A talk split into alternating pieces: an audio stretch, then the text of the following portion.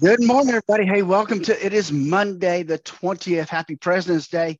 Uh, markets will be closed today, uh, but we'll talk about something here when uh, Dave joins us in just a few seconds. Before we do that, though, let's not forget that uh, in the world we live, there are so many things that you and I just cannot control, but we can control, you can control how much risk you have in your portfolio. You need to know how much risk you have, and you need to know how much risk you should have in your portfolio. To do that, we developed our core retirement design to help you design that retirement you always dreamed of. Give us a call, 382 0037. And with that, we're going to have Dave join us here up next. Oh, 5.7 Light FM. It is Prince there. Morning, Dave. Here we're at 8:41 now. It's 19 before nine.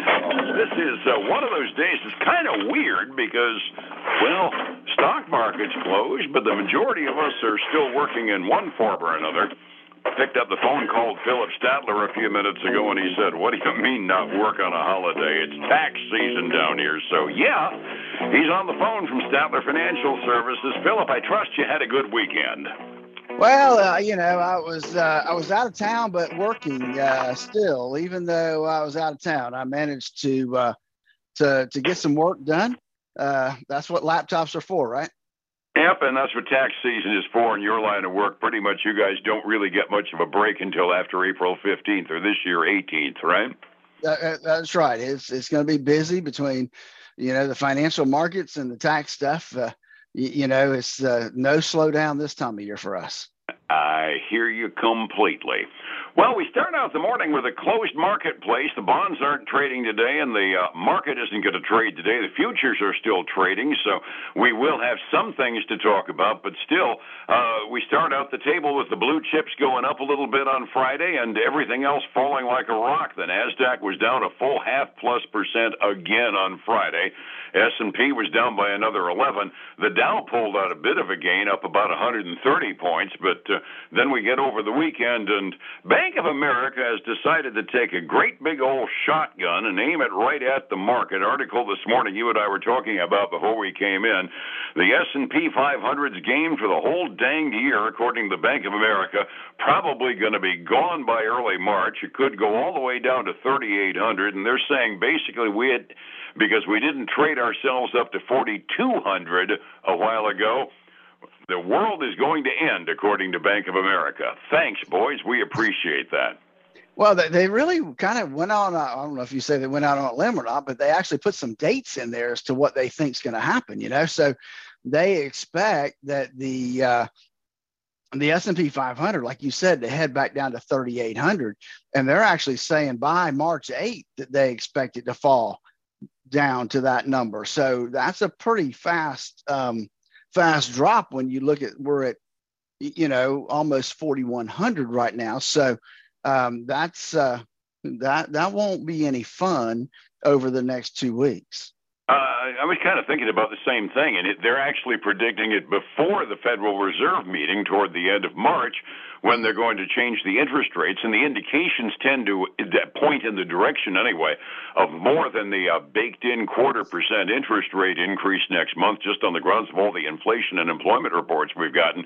I mean, if we trade down to 3,800 by their prediction by the 8th of March what Sam Hill's going to happen when the Fed surprises us on the unpleasant side with another big interest rate bump.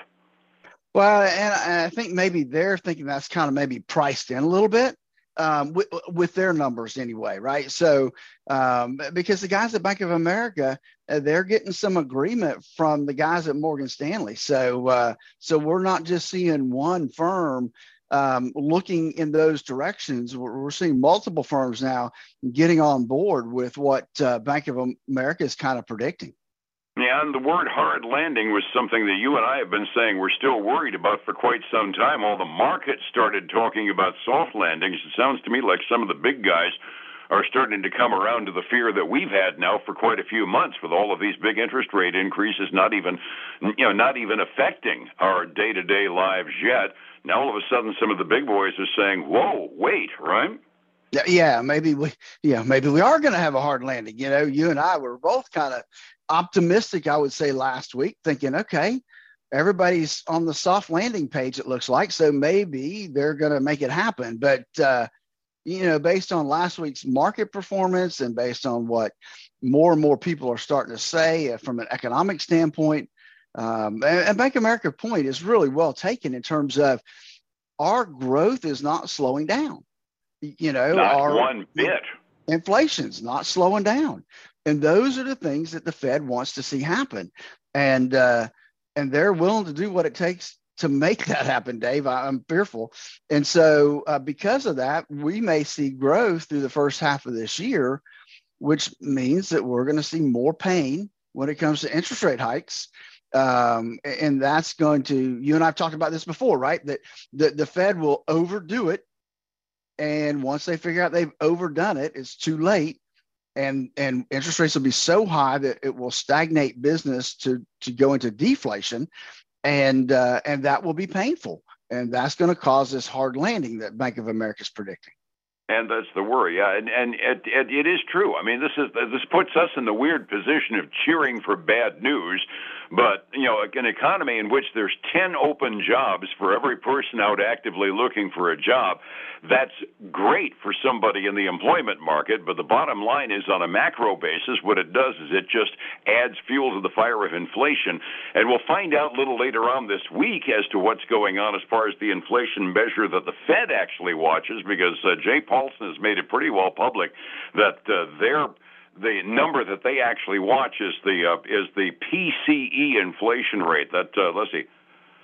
I do know what that stands for, but I'm drawing a mental blank right now. It boils down to a consumer market basket number instead of any of the funky macro numbers we use for the CPI.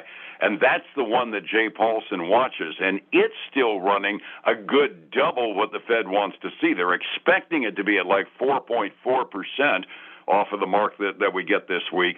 If it's uh, a pleasant surprise, it may be good news as far as the March meeting is concerned, but I'm frankly not optimistic given what the CPI did last week. Yeah, you know, we're not going to get the PCE until Friday morning.